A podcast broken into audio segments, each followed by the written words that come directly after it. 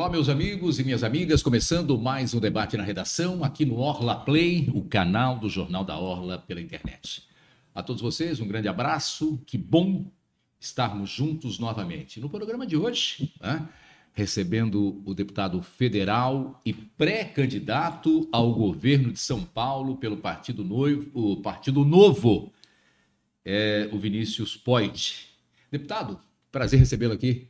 Prazer é todo meu, obrigado. Partido noivo também, né? Eu ia Tô falar noivo, noivo. Eu, ia, eu, ia, eu, ia, eu, ia, colocar aqui noivo, quase que eu falei noivo. Obrigado pelo convite, é um prazer. Sempre é um prazer muito grande receber uh, os convidados aqui, mas hoje muito especial com o deputado federal Vinícius Poit, que é pré-candidato ao governo de São Paulo. O senhor tem uma, uma reeleição, o senhor está muito bem né, na, na, na Câmara Federal, teria uma reeleição garantida mas vai para essa disputa, para esse desafio. O que, que levou ao deputado a abrir mão de uma reeleição garantidíssima aí para o governo de São Paulo? Obrigado pela pergunta. Né? Eu vejo o estado de São Paulo como hum. um estado que sempre foi o estado da prosperidade, da esperança, da oportunidade, do trabalho. Acabou. Né? As pessoas, em vez de querer vir para São Paulo, estão indo embora. São Paulo tem desemprego, São Paulo tem segurança, são Paulo tem inflação. Hum. Então, número um, a gente precisa retomar o protagonismo do nosso estado. E para mim, isso vai ser retomado na hora que tiver um político, um governador que pensa nas pessoas, que pensa no empreendedor, que é do trecho. Se a gente botar lá o cara que quer estatizar tudo, que acha que é o Estado que cria emprego, não é empreendedor. Se a gente botar lá mais do mesmo, Centrão, né? Aquela turma ali do Centrão que a gente sabe todo mundo quem é. Ou deixar o PSDB do jeito que está, não vai mudar nada. Então, bora colocar o empreendedor. Então, esse é um dos motivos que eu quero ser governador de São Paulo. Segundo motivo, eu particularmente respeito quem tiver essa opção, mas eu sou contra a reeleição. Para mim, tem que acabar com a reeleição no Brasil, expande o, estende o mandato para cinco anos, acabou. O Instituto da Reeleição cria incentivos para alguns políticos, não todos, não faço parte dessa turminha aí, queiram tomar medidas somente para se reeleger. Tá aí algumas medidas populistas de esquerda e direita que a gente fica olhando. Deputados que mandam emenda em troca de apoio de prefeito, tem que acabar com isso. Terceiro motivo, deu para produzir muita coisa. Mandato mais transparente da história, mandato econômico, projetos aprovados. Poxa, a reeleição, inclusive, o parlamento? Contra a reeleição, a minha posição, Não. inclusive parlamento, mesmo meu partido permitindo uma reeleição para o parlamento. Mesmo nas, o, o nas novo... câmaras municipais, por exemplo, também? Mesmo a política, ah. ela foi, na minha opinião, né, ela tem a função de servir as pessoas. E não ser servido. Não do cara viver da política. O cara vai lá, serve quatro anos, serve cinco anos, volta para sua atividade. Sabe o que, que tem uma pergunta? E aí o tem gente que fala, poxa, mas em quatro anos não dá para fazer muita coisa, não dá para fazer nada. Pô, consegui ser o mais transparente, mais econômico, provei startups, governo digital, telemedicina, conectividade rural nas escolas, regulação fundiária urbana, coordenei a bancada hum, paulista por dois anos. Fala isso com humildade, mas com muito orgulho. Então por que que não dá? Né? Por que que não dá? Aí o Arthur Lira, Kassab, esses caras do Centrão, Vem para mim, mais Poit. Primeiro, você vai perder. Eu falei, quem disse que eu vou perder? Estou em quarto lugar, 3% nas pesquisas, igual o Zema tinha, o Zema ganhou. Mas Poit, se você perder, você não vai ter mandato. O que, que você vai fazer da vida sem um mandato, Edson? Aí eu, como assim, cara? Vou trabalhar, velho. O que eu fiz sempre na minha vida, o que todo brasileiro, todo santista faz. Então, encara a política como um ato de servir não de ser servido. por ela. E quero dar o exemplo e quebrar esse mecanismo da velha política. Ok. Conosco na mesa também aqui, depois de perguntar por que o Poit quer ser candidato a, a, a, a governador, o, com muito prazer, o Marcos Santana, que há alguns dias afastado do programa. Sim, bem, sim, sempre bom retornar Só aqui. Só perguntar, era Covid? Era Covid? Ah, veja, veja bem, veja bem.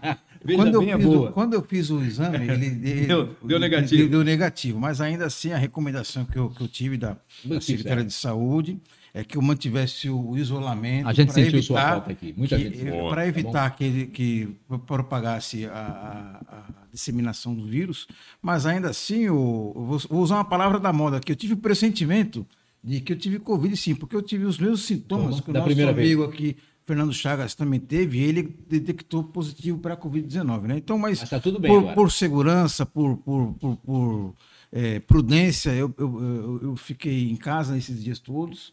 Ainda assim, tô meio, eu não estou 100%, eu, eu diria que eu estou 87%. Tá bom, meia bomba, bom. tá bom, tá bom.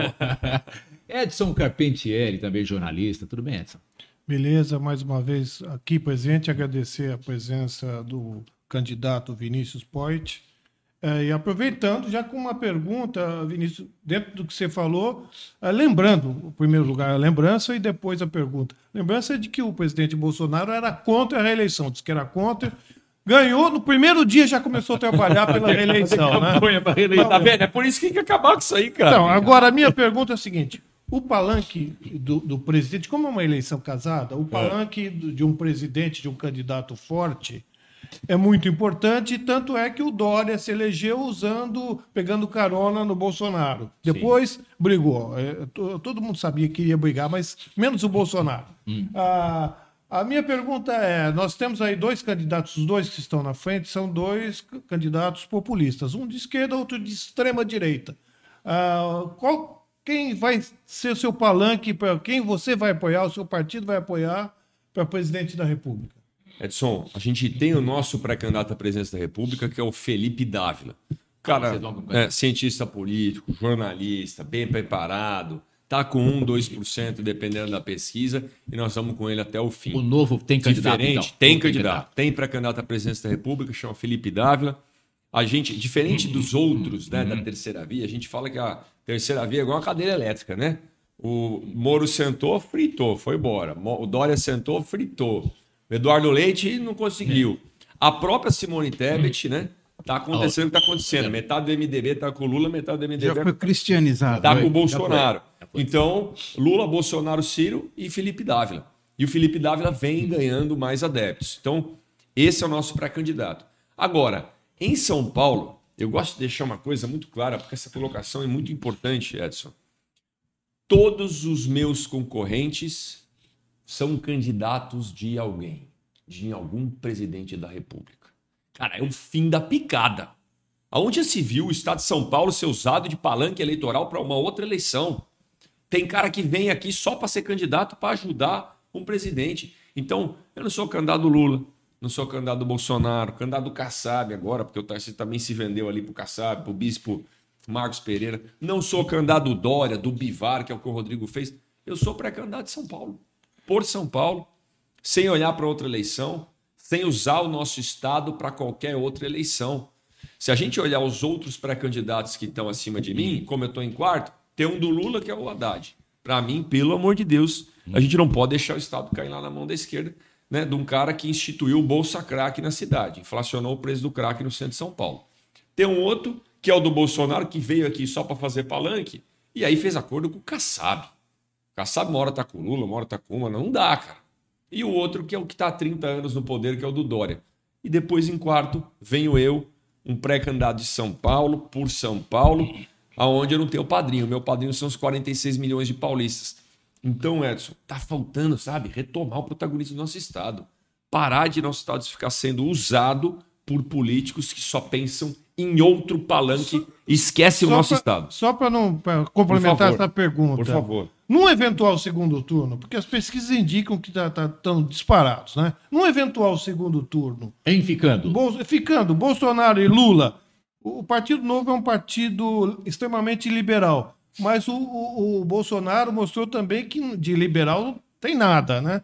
Ah, qual seria a opção do, do, do Partido Novo? A partido, sua, como sua? você disse, o partido extremamente liberal, um partido que defende privatizações, um partido de direita. É óbvio que eu nunca vou estar com a esquerda. Só que tem o seguinte: esse segundo turno, para ser bem sincero, ele não existe. Imagina eu, pré-candidato ao governo do estado de São Paulo, com um pré-candidato à presidência lutando. Se eu já começar a avaliar um segundo turno onde não envolve o meu, né, é um discurso já derrotado. Então, nós vamos lutar até 17 horas, fechamento da urna, urna. 2 de outubro, pelo Felipe Dávila, presidente da República, pela minha candidatura a governador. E depois terei o maior prazer em a gente sentar e conversar sobre o segundo turno. Espero que com o nosso candidato lá. Ok. Santana. O Vinícius, uma das principais críticas que se faz ao Partido Novo é que, de novo, ele só tem o um nome. Na verdade, ele representa ideias vamos dizer assim, tradicionais e alguns classificam até como antiquadas, que é o conservar, conservar o estado das coisas como estão aí, né? E, inclusive, as próprias votações dos parlamentares do Partido Novo no Congresso Nacional acabam demonstrando essa postura mais tradicional, mais conservadora, né? É, o pessoal até diz que é um, pessoal mais bolsonarista, meio que envergonhado ali, mas que, na verdade, é, veio votando ao longo do tempo é, com o governo Bolsonaro. Então, eu queria é, é, dar a oportunidade de você explicar duas votações específicas que são recentes. É, houve outras votações com relação à reforma da Previdência, né, outras, outras votações, mas duas especificamente, que é a MP 1106, que é com relação ao, ao liberar o empréstimo consignado que os, é, que os, Aposentado, os, os aposentados têm a oportunidade de fazer é, empréstimo, dando como garantia o empréstimo consignado, e outro que é o PL 4188, que permite a penhora do único bem de família. E a gente resgatando aqui, é, o Partido Novo é um partido que surgiu é, no mercado financeiro, principalmente ali no, na órbita do Banco Itaú. Tanto é verdade que o, o, João Amoedo, um dos fundadores do partido, ele fez uma doação inicial de 4 milhões e 500 mil reais para a formação do Partido Novo. É, então eu queria que você dê a oportunidade de você explicar essas votações aí, é, a sua votação em especial e as votações dos seus colegas do Partido Novo. Perfeito. Obrigado pela pergunta. Né? Primeiro, o Partido Novo não tem nada a ver com o Banco Itaú. O João Moedo nem dirigendo o Partido Novo é. Né? Ele foi um Mas dos fundadores. Ele foi um dos fundadores, foi candidato a presidente. Assim como Geraldo Alckmin foi candidato à presidência do PSDB, agora é vice do Lula. Então, assim, as pessoas passam pelo partido. O João Moedo tomou posicionamentos, inclusive, contra o partido, diferente do partido. Né? E acontece, as instituições, as pessoas passam, a instituição fica. Então, o partido não tem nada a ver com o Itaú. João Moedo foi candidato a presidente, foi fundador, como você disse. Hoje, nem na direção tá. Né? O partido assumiu uma outra postura, com mais gente, onde tem o Zema em Minas Gerais, Felipe Dávila presidente, outros dirigentes, e eu aqui, por exemplo, na, na pré-candidatura ao governo. Nas votações que a gente teve na Câmara, sempre a gente vai votar a favor da liberdade individual. Seja do cara, se o cara quiser hipotecar a casa dele né, para tomar empréstimo, que hipoteque a casa dele. Se o cara quiser sacar 100% do FGTS dele, por exemplo, para fazer o que ele quiser com o dinheiro dele, né, que ele saque o FGTS dele.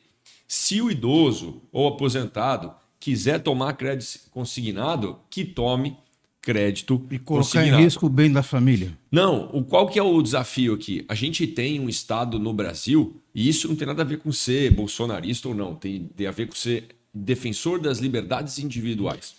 Tanto que nós somos o único partido que votou contra essa PEC kamikaze, que é uma Vinícius, PEC populista perdoe, mas do presidente Bolsonaro. Você não acha que é um pouco temerário é, aprovar esse tipo de medida num país em que as pessoas estão num, num, grau de miserabilidade, dificuldade, boa parte das pessoas estão já com o nome no SPC, estão com dívidas e não, não tem um mínimo de educação financeira? Pelo, pelo contrário, a gente tem que empoderar mais as pessoas. Comprometer o, o, o, auxílio, o auxílio, o benefício social. Não, pelo o, contrário. Colocar em risco o, o, imóvel de família. Então, veja só como a gente tem essa visão, o Estado tem uma visão de infantilizar as pessoas, de achar que todo mundo é burro, ninguém sabe fazer conta. E o Estado é o melhor administrador das finanças das pessoas. Então, a gente quer, ao mesmo tempo, por exemplo, aqui no governo do Estado, colocar, Marco, escola de ensino integral, educação financeira, empreendedorismo, para empoderar o cidadão e deixar ele tocar a vida dele. Imagina que o Estado, não, FGTS você não vai poder sacar, não, é seu, mas eu que administro.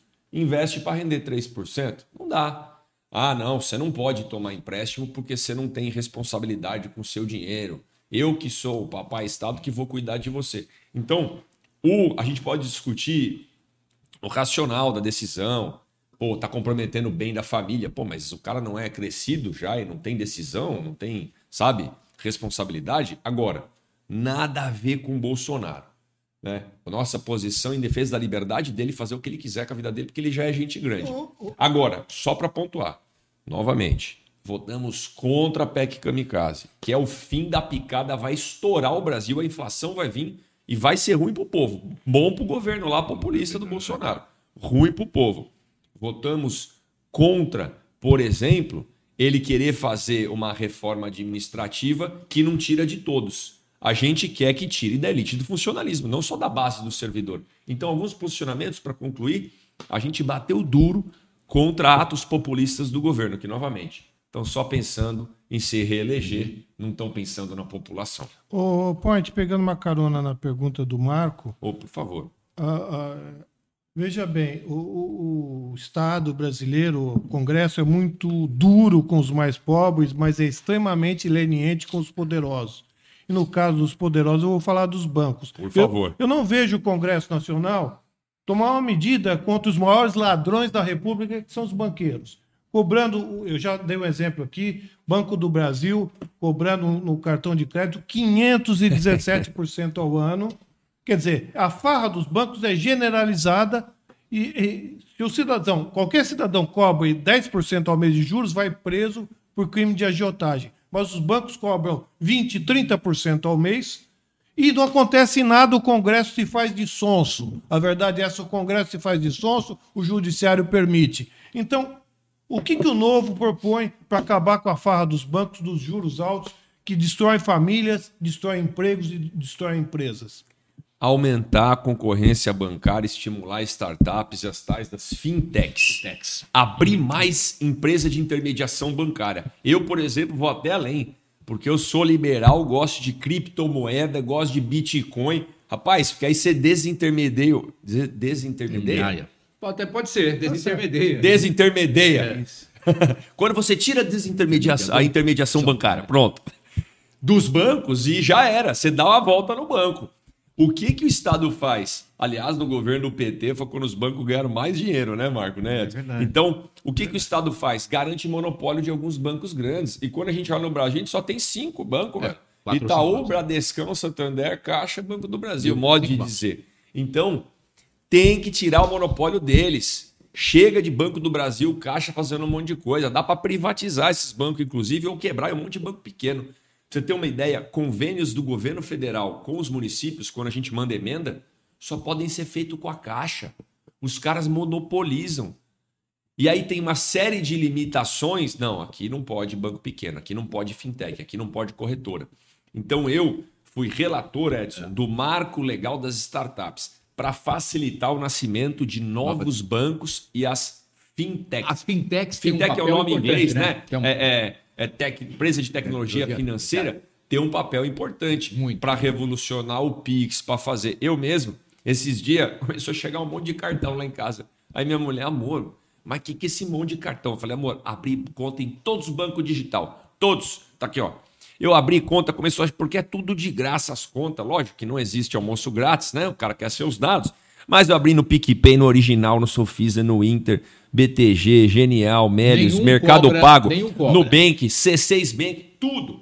Nenhum, nenhum cobra. cobra nada. É. é lógico. Ah, mas se você quiser o cartão XPTO Black, o caramba, mas você aí, vai é- pagar. Aí é outro custo. Mas, rapaz, eu abri em todos para ver como é que tá o serviço. E você pode ter certeza. O aplicativo desses cabras aqui é muito melhor do que o Banco do Brasil, do que da Caixa, por exemplo. Então, é concorrência. Você tem total razão, Edson é juros atrás de juros porque não tem pouco, não tem muito concorrente. O governo vai amarrando. Muito diferente dos Estados Unidos, que tem uma, uma concorrência muito grande de bancos, vários Rapaz, bancos. Rapaz, um banco a cada esquina. A cada esquina. Diferente. Diferente. É. Então, aí a concorrência. A gente tem essa dificuldade. Nós já falamos aqui que você tem aí hoje. Com, nós estamos com 13. Quanto é que está? 13,25 hoje? É, é 13%, um monte de é, Selic, né? É, taxa base. 13,25, eu acho, é. né? Uh, e você recebe hoje 0,9 se você colocar o seu dinheiro para render aí no, no, no, no Vamos falar 1% ao mês. Ah, TDB 100%. No máximo, no é. máximo, é. se pegar. Não pega, mas caso você deva para o banco, esse mesmo banco que trabalha com o seu dinheiro te cobra um absurdo, 10 vezes mais. Essa relação não é promíscua, o deputado? Rapaz, Muito promíscua. É Porque o banco se aproveita da falta de E concorrência. aí o Congresso Não não, tem tem, jeito. como, não tem nada o, porque- o mercado. Eu, eu acho que não é. Eu não colocaria, eu não gosto do Estado intervindo Inter- na economia. Sim. E não, você não pode cobrar tanto. Rapaz, não só tem você, então eu vou trabalhar para ter outros concorrentes para ir quebrando esses bancão. Para ir fazendo os caras baixar a taxa de juros. Porque senão. E por que, que não tem entrada de bancos no aqui no Brasil? Qual, qual é a dificuldade? O que, que se criou para envolver só esses cinco bancos aí, para não deixar mais entrar? Tem algum impeditivo nisso, deputado? Ah, rapaz, o, o Brasil é fechado para todo mundo, né? É. Esses dias eu estava com o Felipe Dávila e aí ele falou, pô, um dos primeiros projetos dele é a abertura, do, abertura total comercial do Brasil. Chega, sem barreira. Porque senão é taxa para aquilo, taxa para aquilo outro, imposto de importação para cá, imposto... rapaz. E aí o Brasil vai ficando somente de alguns. A gente não estimula o envolvimento. Só uma, uma curiosidade, Edson, você falou do cartão de crédito. Outro dia eu estava com a minha noiva, ela trabalha no mercado, sabe? Faz, fazia mercado imobiliário, trabalhava com imóveis, agora está trabalhando explicando produtos financeiros. Sabe esses negócios de influencer digital de finanças? Então ela explica na internet. E a gente está falando sobre o cartão de crédito. Ela montou uma aula para dar para crianças de uma escola lá do Rio de Janeiro. Aí eu falei, amor, você veja, toda vez que a gente vai num lugar, vai comprar um tênis, o quê? Se a vista é 100 reais ou é o mesmo preço dividido em 10 no cartão, você tem que dividir em 10 no cartão, porque é mais barato quando você divide. Agora, o cartão, ele não ganha dinheiro com a gente que paga a fatura no dia certo. Minha fatura vence todo dia 1. Graças a Deus, trabalhei duro, ganhei dinheiro como empreendedor, posso pagar a fatura no dia 1. Ele não tá nem aí para mim. Ele tá aí para as pessoas que parcelam a fatura do cartão. Aí cobra isso aí. 15, 20, 30% ao mês. Pagamento mínimo, né, eles querem, né? Exato. Aí eles, não, olha, o pagamento mínimo é X, depois você parcela o resto. Senta na graxa, como diz no interior, né? Tanto é que as empresas de varejo, elas passaram a atuar também. Elas Todo mundo tem vezes. cartão, né? Ela vende o produto, depois vende o dinheiro. Vende o dinheiro. Pra- Emite uma. Aí, às vezes o cara ganha mais dinheiro com a financeira dela do que com o Exatamente. produto com o eletrodoméstico. Sim. É, é, mas essa, essa história que você conta, que você defende, de que vamos abrir a concorrência, eu concordo plenamente, estou de acordo. Agora, enquanto a concorrência não abre, bota na cadeia os ladrões, filho. Não, tá certo. Você entendeu? Eu vou te contar aqui. Aconteceu com a minha empresa. Tinha uma conta no Bradesco, estava encerrada. Isso, o Bradesco, teoricamente, estava encerrada, nunca me mandou nenhum nada. Tinha 100 reais na conta encerrada. Depois de dois anos e meio, sabe quanto o Bradesco disse que eu estava devendo no banco? A conta estava lá, dois anos e meio Você não parada. pagou a mensalidade. Dois- Ah, mas é a taxa conta Max. Não, tinha 100, 100 reais na conta. Sabe, dois anos e meio, quanto me apresentou? 99 mil reais eu estava devendo por banco, eu tinha 100. Estava devendo. Eles usaram meu dinheiro e eu estou devendo 99 mil. e esses caras não vão presos, não vão para cadeia. Me encheram o saco para falar o português, claro. Eu 99 tive que ir lá e falar, eu vou processar Você vocês. não não pagou pode- 99 mil? Não, então, é Duro, isso que eu tô é falando. duro. Eu entendo. É brincadeira, Eu né? também defendo a concorrência, defendo. Agora, enquanto não tem concorrência, cadeia nos vagabundos. Ah, mas a cadeia aqui é mais difícil um pouco. Aqui nesse país é um pouquinho mais difícil. Trazendo você para o estado de São Paulo, você ser governador do maior estado da federação. Como é que está o São Paulo hoje? Qual é a fotografia que você vê do estado hoje, estado de São Paulo? Fazendo pesquisa, escutando os 46 milhões de paulistas. Número um, problema número um de São Paulo, segurança pública. A gente não precisa discorrer muito sobre isso, é só escutar a população. Na cidade de São Paulo, muito simbolizada pelo roubo de celular, né? Você anda na Paulista, na Faria Lima. Na Paulista, o cara te rouba de bicicleta. Moleque menor de idade, não vai preso. Rouba de bicicleta, porque ele já desce a Brigadeiro, desce a Consolação, vai ali na Santa Efigênia, na verdade na rua Guaianazes, e vende para os receptador. No Itaim, ele já rouba de moto. Mão armada, perigosíssimo, para pegar o celular e vender na rua Guaianazes. Aí, além da segurança pública, que está uma lástima, a gente tem o emprego e a saúde. São os três, e depois vem a educação. Como é que a gente propõe resolver velhos desafios né, do Estado de São Paulo que não tem solução agora como pré-candidato ao governo? Primeiro, gente, sempre lembrando, é possível ganhar. O Zema ganhou em Minas, tinha o mesmo percentual que eu, e tá lá, resolveu o Estado de Minas Gerais. Né? Eduardo Leite, com a mesma experiência, a idade que eu tenho, inclusive, tá lá, fez governo do Rio Grande do Sul. Então vamos partir desse princípio. Segundo, cabeça de empreendedor. Né? Dos caras que estão ali, um é filósofo de esquerda, o outro é engenheiro lá que trabalhou para todos os governos e agora está na mão do Kassab, e o outro eu não sei no que se formou, mas é operador político, né? PSDB há 30 anos. E tem um empreendedor. Todos têm seu mérito, todos eu respeito, mas está na hora de mudar. Chega dos mesmos. Como é que a gente resolve segurança pública? Não é acirrando os ânimos entre polícia militar e polícia civil e deixando ainda a guarda municipal de lado. É integrando os sistemas. Polícia Militar tem um déficit de 10 mil homens. Polícia Civil falta 15 mil homens. O déficit é ainda maior. Não tão bem remunerados. Não é simples a equação. O pré-candidato que vier aqui prometer que vai aumentar salário XPTO, vai tirar da onde? Porque a equação não é simples. Tem que fazer a reforma administrativa, tem que cortar a verba de custeio, que não é aquela verba de investimento, é aquela é verba do dia a dia, da folha. Se não cortar, não dá para aumentar o salário. O Dória prometeu isso. Prometeu, não entregou. Hum. Mentiroso. Ué, e todos os outros ficam prometendo. Como é que resolve quando tem pouco recurso? Bom, então vamos nos unir. Como é que vai unir? BO unificado. Já tem um projeto começando a rodar no estado de São Paulo, a gente tem que expandir para o estado inteiro.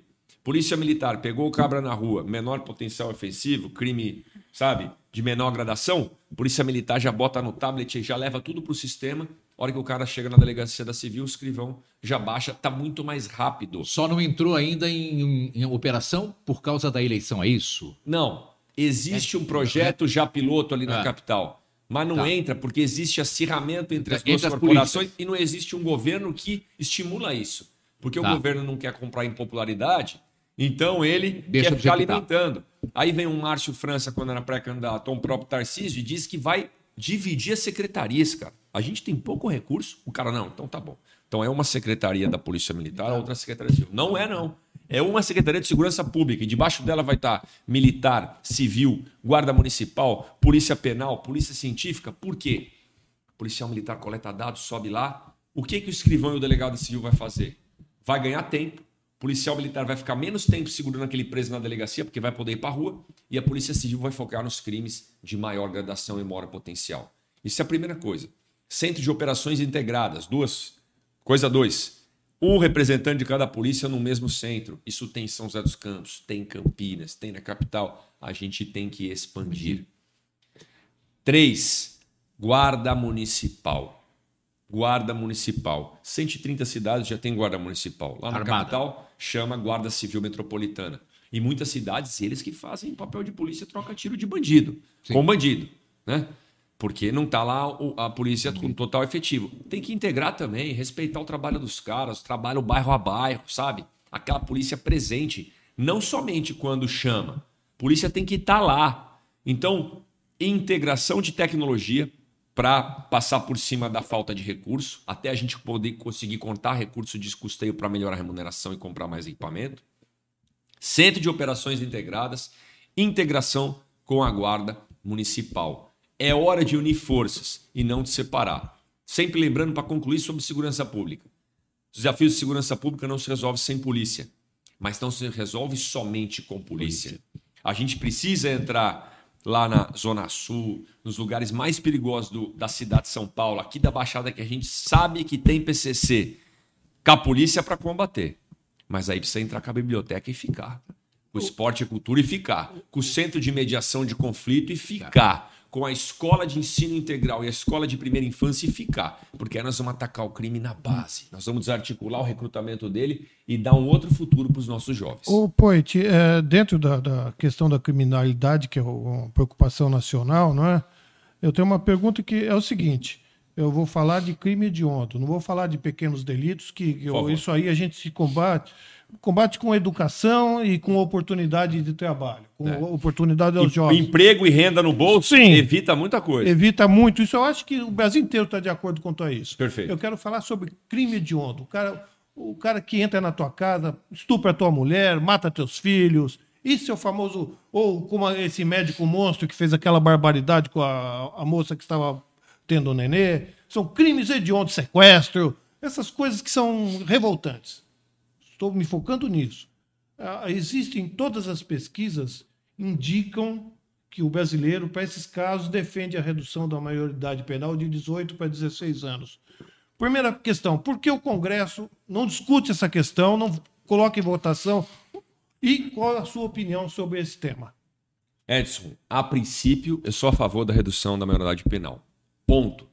Vou decidir isso sozinho? Não, vou conversar com quem entende do tema também, coletar dados. A gente não, eu não posso falar isso no achismo. O meu sentimento é pau, velho, é couro nessa turma. Outro dia eu tuitei, meus, meus amigos ficaram até bravos, porque eu fiquei tão puto com esse médico, vagabundo lá do Rio de Janeiro. Eu falei, rapaz, dá para pensar em castração do cara desse? Os caras, rapaz, como é que você me fala um negócio desse? Castração, não sei o quê castração química não vai evitar. Eu falei, não, mas lá no interior de onde eu vim, castração não é castração química, não. Os caras capa, entendeu?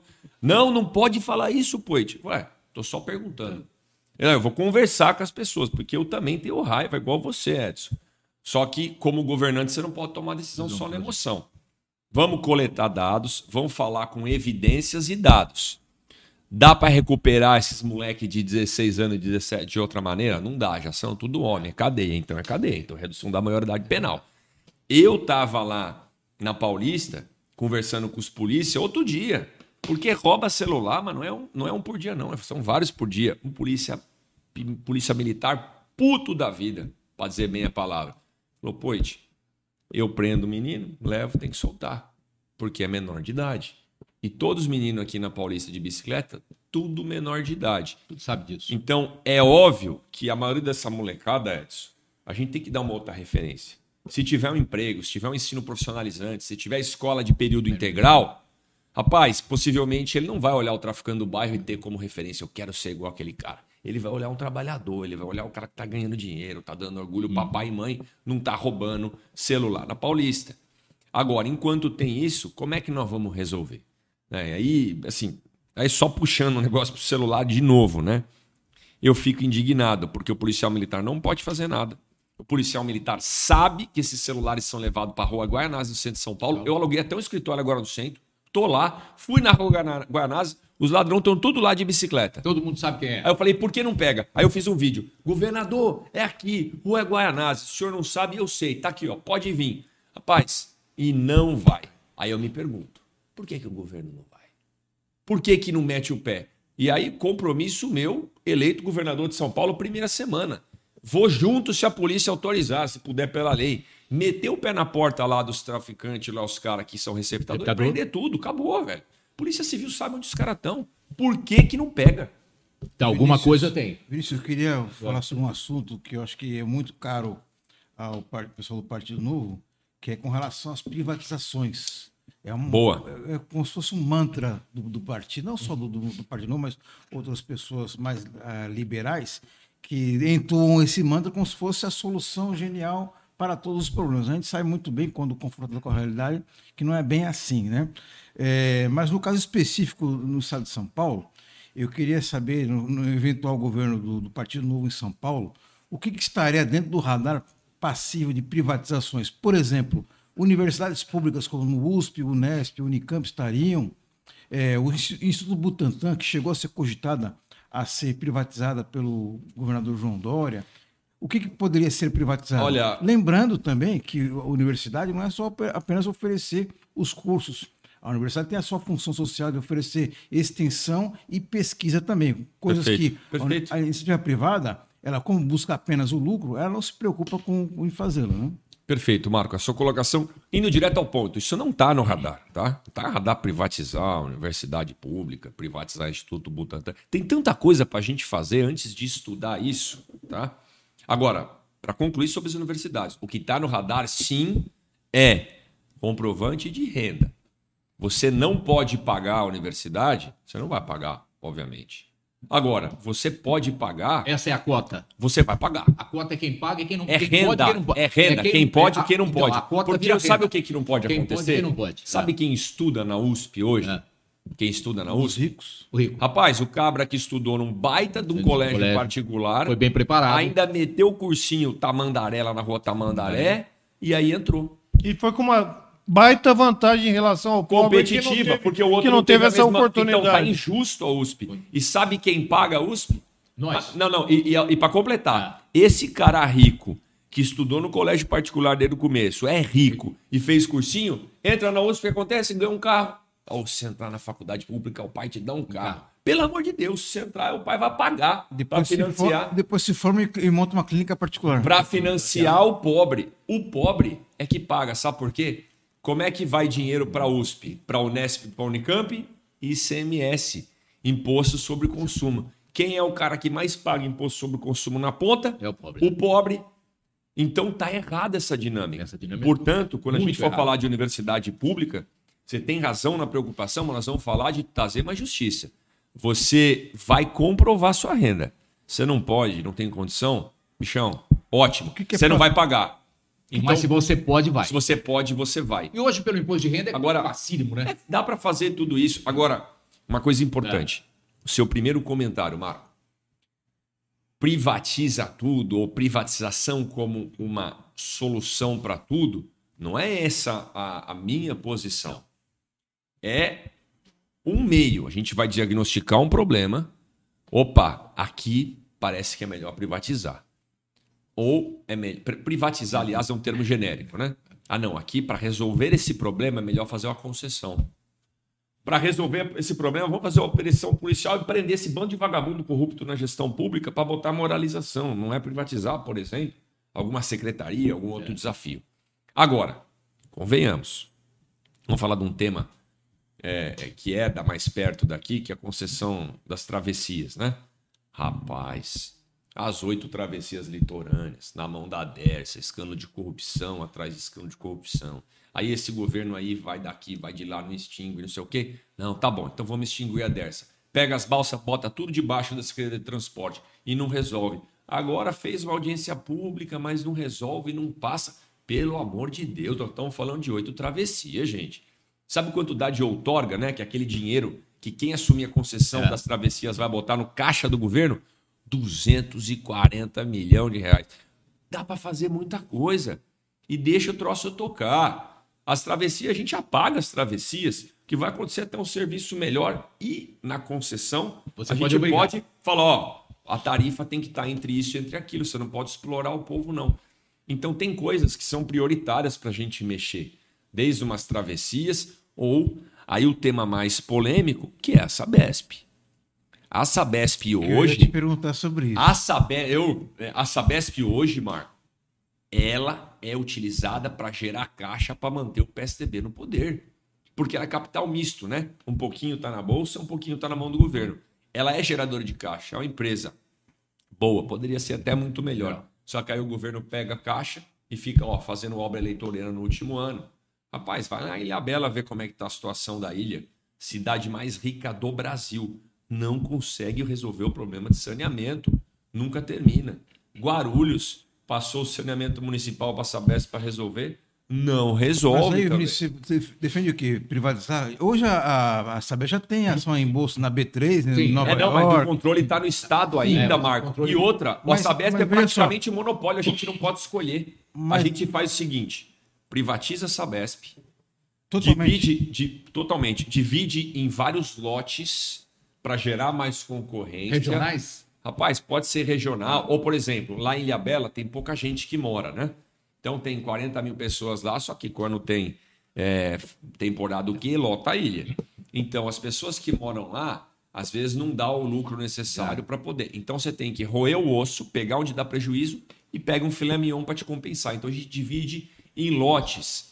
E digo mais, do jeito que a Sabesp ganha dinheiro e sobra dinheiro para o governo, se a gente privatizar dividir em lotes, corre o risco, inclusive, de conseguir baixar o custo d'água e levar saneamento para todo mundo. A gente tem que promover a universalização do saneamento.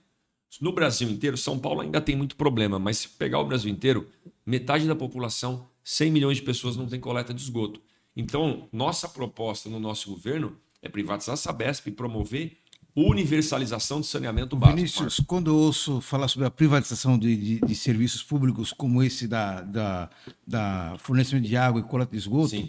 me vem à cabeça aquele filme do 007, eu acho que é o Spectre. Qual que é? Que o, o bandido, o vilão ali, ele quer tomar conta dos recursos minerais de um país, né? Eu acho que no caso é a Sim. Bolívia, ele quer tomar conta do- das reservas de água da Bolívia, privatiza, né? E Ah, aí- sim, sim, já vi esse. Então, veja só. Então, eu queria saber de você quais os, os mecanismos de controle e fiscalização para garantir um preço justo, um, um, um- um serviço de qualidade à população. Porque a empresa vai buscar o lucro É, mas não é uma agência A reguladora, filoso- não, né? A filosofia da empresa é o lucro máximo pelo esforço mínimo, né? Perfeito. Então, como é que o, o- é, será, seria feito o controle dessas empresas?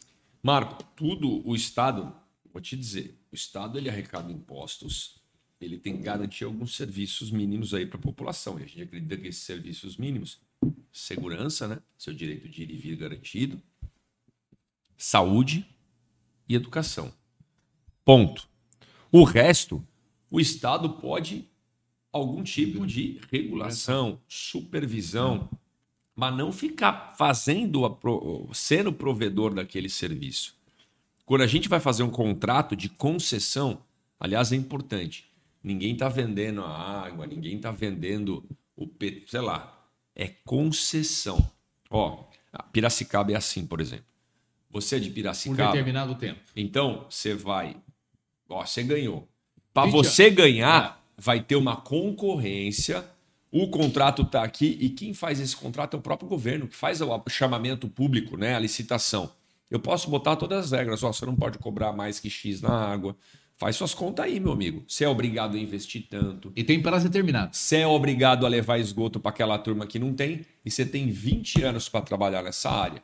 Acabou os 20 anos. Fim vamos fazer outra. Vamos fazer outra Então, o governo contrata alguém para operar aquela área, mas não vende, não. Acho que a sua colocação é importante.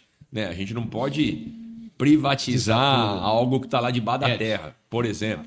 O, falar. Point, eu tenho uma questão. É Poit. Point. É Poit. Pode ser poit, pode. Vou chamar de poá. Você não pode mudar o número. Não, esse- aí, aí você me lembrou o Quercia, que o, o João Soares perguntou: é Quercia ou Quercia? Ele falou votando em mim, pode ser chamado do que quiser. Ah, ah, Point. Bora.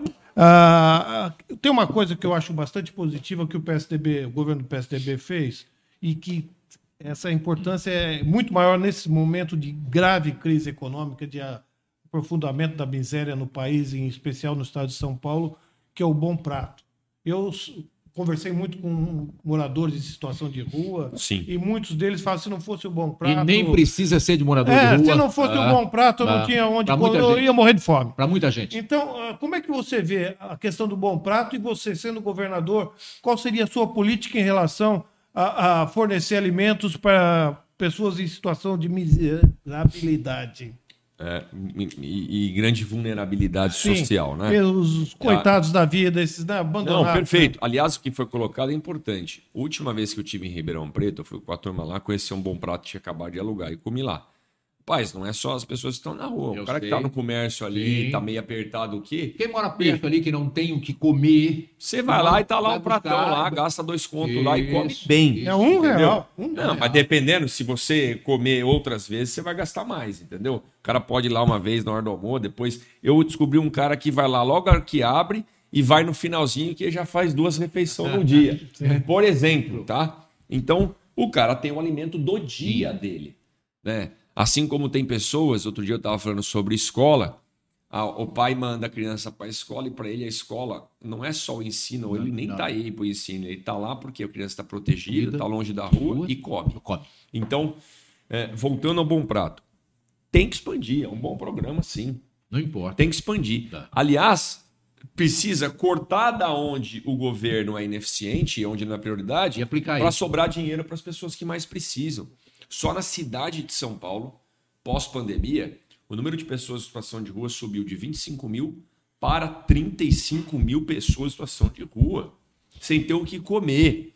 Então, a nossa postura, Secretaria de Assistência primeiro e Desenvolvimento Social depois, ou junto, que é a porta de saída.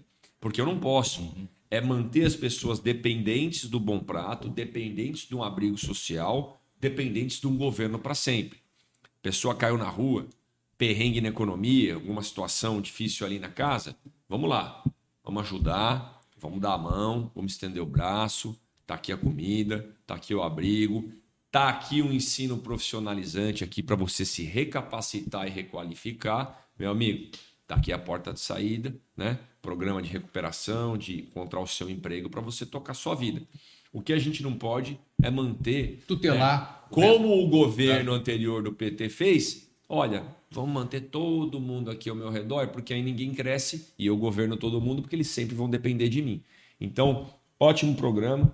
Já comi no bom prato, comida boa. Muito tem boa. gente que faz duas refeições quase que no dia lá. E tem gente que precisaria do bom prato e não tem porque o governador está gastando com helicóptero, com avião, com ala residencial no Palácio do Bandeirante, 27 secretaria e um monte de penduricalho que tem que cortar. Vinícius, deixa, deixa eu só fazer uma, Por favor. uma, uma intervenção aqui. Você está falando. E, e no interior? Vamos sair para Você é um homem do Bora. interior? Você é do interior? Eu nasci em São Bernardo do Campo, São Bernardo, né? é. A gente brinca que é São É, Berlondres, é. porque perto da Serra Baixa aquela serração. Nossa, ali é brabo. Mas meu pai, ele é de Oswaldo Cruz. Tá.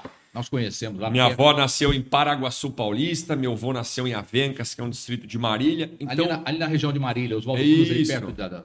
Ô, Vinícius, então a ah, minha origem, né, o meu R tá um pouquinho de São Bernardo, Bernardo, e- mas muito lá de Oswaldo Cruz, onde convivi minha infância. E o interior paulista? Aí a gente vai falar da pecuária, da agricultura, do homem do campo, da, da- da- do, do agronegócio, do Perfeito. pequeno agricultor, da, da agricultura familiar. Qual é o seu programa para esse tipo de, de, de, de, de- gente? Alguns, mas entre eles, É. segurança jurídica das terras do Pontal do Paranapanema. Que é um problema O sério. Pontal do Paranapanema, para quem não sabe onde é, É um barril de pólvora. Presidente Epitácio, Panorama, Ali Teodoro Sampaio, Assis, ali Rosana. subindo ali a- Isso, sobe beirando divisa com o Paraná e no Isso, Mato Grosso isso. do Sul, Mato Bem Grosso perto do da minha Goiás. casa, ali perto de Cambará, ali. Conheço Aí, tudo. Ah, então ah, ali já foi o lugar de maior invasão sem terra sim, do Barril de Brasil. pólvora. Porque tem aqueles negócios de terra É. devoluta. É. O governo tem que enfrentar, dar a segurança jurídica da terra e fim de papo. A terra lá desvalorizou demais. Né, os meus amigos de Araçatuba brincam, rapaz, aqui já foi capital do asfalto, capital do boi gordo, agora não tem mais nada. E do outro lado, em Três Lagoas, Mato Grosso do Sul, voando. Mesma coisa no Velho Oeste aqui, que é Presidente Prudente. Do outro lado, no Paraná, voando. A gente tem que recuperar aquilo lá com segurança jurídica da terra. Número dois, todas as casas de agricultura espalhadas no, no território aqui do estado de São Paulo, nas cidades, estão caindo aos pedaços. Os funcionários motivados, muita papelada, vão transformar tudo em poupa-tempo do agro. O cidadão vai lá, vai falar do CAR, vai falar do programa de regularização né, ambiental, que é o PRA, vai entender lá, vai aprender geolocalização, agricultura de precisão, coisas digital, coisas rápidas. Número três, conectividade. Eu relatei um projeto na Câmara de levar conectividade no campo, nas cooperativas rurais, nas escolas rurais e urbanas também, a partir do FUST, um fundo que está parado no governo federal. Não dá para fazer agricultura de precisão, poupar tempo do agro, se não tiver conectividade. E número quatro, a conectividade vai ajudar na segurança do campo. Não dá para a gente admitir que em pleno século XXI, cabra vai lá com alicate, corta a cerca, E bota um caminhão Rouba e rouba boi. gado. E não só gado. Aí é, Rouba tudo. gado você fala, não, mas é, é um absurdo, né? O cara, mas o cara encosta que esse caminhão grandão rouba trator, Rouba rouba, colhedeira, colheitadeira. Rapaz, precisa de conectividade, precisa de drone para patrulha rural pegar. eu queria falar sobre a nossa realidade regional aqui. Por favor. Aliás, você foi bem votado em Santos em 2018, você teve 2.241 votos. Aqui, 1% da sua votação foi aqui na, do eleitor A Santista. quem eu agradeço demais. Pois Qual é. foi a votação E total veja- do Estado? 207.118 Vinícius, votos. Grande votação. É, é, eu queria saber, você já fez um diagnóstico na sua avaliação, quais são as principais necessidades e problemas aqui da nossa região metropolitana da Baixada Santista e o que você propõe, você pode prometer caso seja eleito? Ótimo. Saúde, né? Eu tive bastante na minha campanha ainda, no Guarujá, mas aí eu brincava que. Não era. Brincava, falava sério, não é no Guarujá da Enseada, de Pernambuco, da Pitangueiras, das Astúrias ou do Tombo. Era do Morrinho. É no Guarujá do Morrinho, de Vicente Carvalho, de Aldeia, de Prainha, né? É no Guarujá de, de Vila Baiana. E ali, meu amigo, não tem saneamento, tem o crime e não tem saúde, bicho. O cara precisa, nem uma UPA direito tem, uma, o cara precisa, vai fazer exame tudo em Santos. Não tinha AME até outro dia. Eu tava em Mongaguá, Mongaguá, bom, nem se fala. Vinha para Santos até outro dia, e depois cresceu um pouco para Grande. São Vicente, um desastre também na saúde. Então eu estava conversando com um amigo hoje. Pô, mas Santos comporta tudo, cara. Né? Com a Santa Casa, que sempre foi a referência, os outros hospitais, daqui a pouco vai dar pau. Portanto, o nosso compromisso, Marco, é distribuir recurso da saúde com critério técnico, não mais critério político. Olha a concentração de pessoas, quantas UBSs precisa, quantas AMES precisa para não deixar acumular fila de exame. Bota a transformação digital para integrar tudo e ter um prontuário único eletrônico no estado de São Paulo, porque dá para colocar e nós vamos colocar o prontuário único eletrônico. Acabou. Zera a fila e organiza melhor a distribuição das pessoas. Porque quando o cara vai numa UBS, a minha irmã atende uma unidade de saúde da família em Ribeirão Preto. A unidade de saúde da família é aquela na ponta, onde o agente comunitário bate na porta, vê o que está acontecendo naquela casa, leva para o primeiro médico. Aí abre a porta do sistema de saúde para a pessoa, do SUS. Aí ela pega o telefone e atenção primária, né, que chama. Pega o telefone e liga para o regulador, que é o cabra que está no computador, vê o CROSS, que é o sistema do Estado. Ou oh, deixa eu ver onde tem vaga para você. Acabou. A pessoa morre na fila ou morre Demora sem fazer o exame ou sem fazer a cirurgia. Por quê? Porque tem a fila do Estado do Cross, tem a fila do ambulatório local, tem a fila do político corrupto que manda emenda e depois pede para furar a fila para o amigo. Nós vamos moralizar essas filas, vamos botar dinheiro com critério técnico, prontuário único, eletrônico e fortalecer o atendimento primário dos agentes comunitários de saúde com tecnologia. A última vez que eu visitei um, eu falei, cadê o tablet aí onde você anota quando você vai na casa? Ah, o tablet? O cara pegou aquelas pranchetas velhas, rabiscada com caneta Bic, Bic marrom. Tá aqui o tablet. Eu falei, não é possível. Não é possível. Tantas lojas de franquias tem um, um computador, um tablet ali, o cara da saúde não tem? Nós vamos colocar. Então, saúde é um dos principais pontos para ser rápido de passar aqui, Edson. Mobilidade urbana é óbvio, não preciso dizer muito. Eu estava lá na Praia Grande e vi a importância que tem não ficar só o VLT aqui Santos São Vicente, aí o pessoal pleiteando, o BRT, né, para transferir São Vicente Praia Grande. É, a gente expandir a mobilidade aqui na Baixada. Não precisa dizer do Porto de Santos também muito mais, porque é o assunto do momento, né? Em vias de andar com o plano de desenvolvimento lá, o PDZ, de privatização, que pode incluir a construção do túnel, Uns vão falar que é ponte. Outro dia eu estava até discutindo com um amigo. Bom, a ponte atrapalha de passar o navio grande ou até o comando aéreo, né? Agora o túnel. E se passar um navio de um caladão meio ajeitado, não vai dar uma raspada, rasgar o túnel lá embaixo? Eu brinquei com o cara. O cara falou: é, tem que ver, porque esses navios aí tem 13, 14 metros de calado. Então, nós vamos tomar decisões técnicas, Marco, não é populista. Porque esse negócio do túnel da ponte, vocês podem dizer melhor que eu. Mas a ponte era do Dória, o túnel era do é. Bolsonaro. E, e não saiu nenhuma. E sabe o que, que fica? É. Vai ficar sem nenhum, sem o outro também. Se a gente não parar com esse brigueiro e tomar decisão técnica. Ô Edson, diga lá. Então, eu tenho uma pergunta. Você é um candidato jovem, né? Então, nós vivemos tempos difíceis, você há de reconhecer, crise sim, econômica, sim. guerra na Ucrânia que reflete aqui, pandemia, um presidente que vive ameaçando o sistema democrático, tirando a esperança aí é, de todo mundo, né? Todo Sim. mundo assustado com um possível golpe. A tranquilidade das pessoas. Ah, eu queria saber o seguinte: o que você vai propor para os jovens, para aquele jovem que está começando a vida, que precisa ter esperança, que precisa ter oportunidade? Qual as suas propostas para os jovens? A minha meta, aí é compromisso e desafio pessoal. Como empreendedor que sou, o único empreendedor que está no pleito, o resto a gente já falou aí. Não sei quantos empregos já geraram, duplicata já descontaram, ou o que fizeram. Como empreendedor, a meta e o legado é que nenhum jovem que queira uma oportunidade de trabalho no estado de São Paulo fique sem trabalho. Nenhum jovem. De quatro jovens do ensino médio, um está desempregado. A taxa de desemprego é 25% em partes porque o governo de São Paulo aumentou o imposto na pandemia, sufocou os empresários, as empresas foram tudo embora para Minas Gerais, para Santa Catarina, e a gente vai tirar esses impostos aí que está atrapalhando o empresário. Só que em partes não tem ensino técnico, não tem qualificação.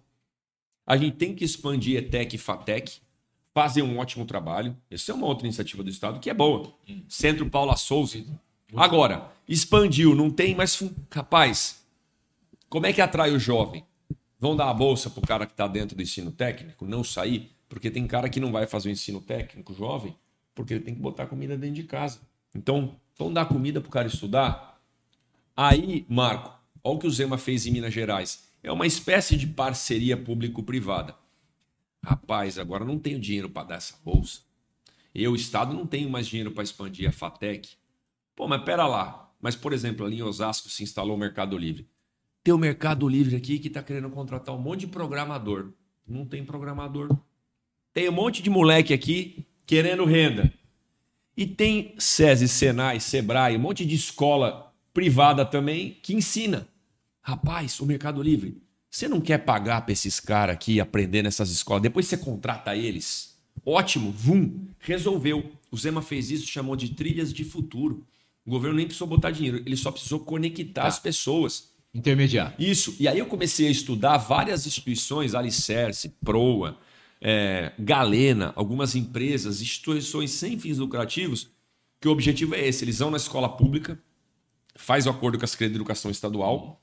Bichão, posso oferecer vaga de emprego para a turma? Pode. Aí vai no moleque e fala o seguinte: você quer ganhar dois contos por mês, por exemplo? Pô, lógico que eu quero. Então tá bom. Então você tem que entrar nessa escola, você tem que estudar seis meses. No final do processo, taxa de empregabilidade é 99%. Você quer?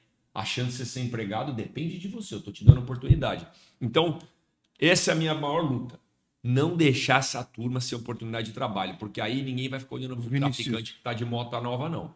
Vai olhar para quem está ganhando dinheiro quero, trabalhando. Eu quero fazer uma última pergunta. Por favor, Marcão. É, por favor. Acho que eu sou eu portador de uma dúvida que muitas pessoas têm aqui. Por favor. Nós, no começo do programa, falamos que o, o Partido Novo votou alinhado ao governo Bolsonaro durante o, o começo do, do, sim, do sim. governo dele. E agora, no dia 5 de julho, finalmente o Partido Novo formalizou o apoio ao impeachment do presidente Jair Bolsonaro. No dia 30 de junho, agora, foi, foram incorporados 122 pedidos a um único pedido, tal do super pedido de impeachment. Né? E o Partido Novo agora sim está nessa, nessa mesma barca. É, uma das principais razões é o, o enfrentamento da pandemia. Por que demorou tanto o Partido Novo pedir o impeachment do presidente Bolsonaro? Rapidamente, um minuto Rapaz, responder. alguns é. Membros do Partido Novo nem eram a favor, tá? E outros eram. Agora, demorou porque o partido resolveu analisar os fatos, resolveu coletar quais eram os crimes passíveis de impeachment que o presidente tinha feito. E, novamente, o que o partido apoiou é a abertura do processo de impeachment. O que não quer dizer que o cara tem culpa no cartório. Por mais que talvez eu divida uma opinião com vocês aqui, eu não sei quem acha isso ou não, eu acho esse cara incompetente na gestão da pandemia. Atrapalhou sim, sabe? E agora vem com essas conversas populistas aí, rapaz. Populismo de Lula, populismo de Bolsonaro acaba com o país, cada um na sua medida. Então, só que a gente apoiou a abertura da investigação. Pode ter demorado? Pode. Vamos analisar para trás. Engenheiro de obra pronta agora é fácil também. É. E aprender com os erros para não errar novamente, né? Para não demorar a acordar diante de populistas. Ok. Na história da humanidade, populista, bicho, não dá só certo. fez caca. Deputado Federal Vinícius Poit, pré-candidato ao governo de São Paulo pelo Partido Novo. Muito obrigado pela sua participação aqui. Felicidades à campanha. Eu que agradeço, muito obrigado a todos a oportunidade. Né? É um prazer estar aqui, tendo a oportunidade de falar com a população. É legal dar oportunidade para okay. todos mesmo. E aí assim as pessoas vão conhecer que existe algo diferente, que é possível, que assim como o Zema fez lá, Faz nós aqui. vamos fazer aqui ter um governador novo de verdade. Okay. Do apito aqui do cronômetro. Um abraço.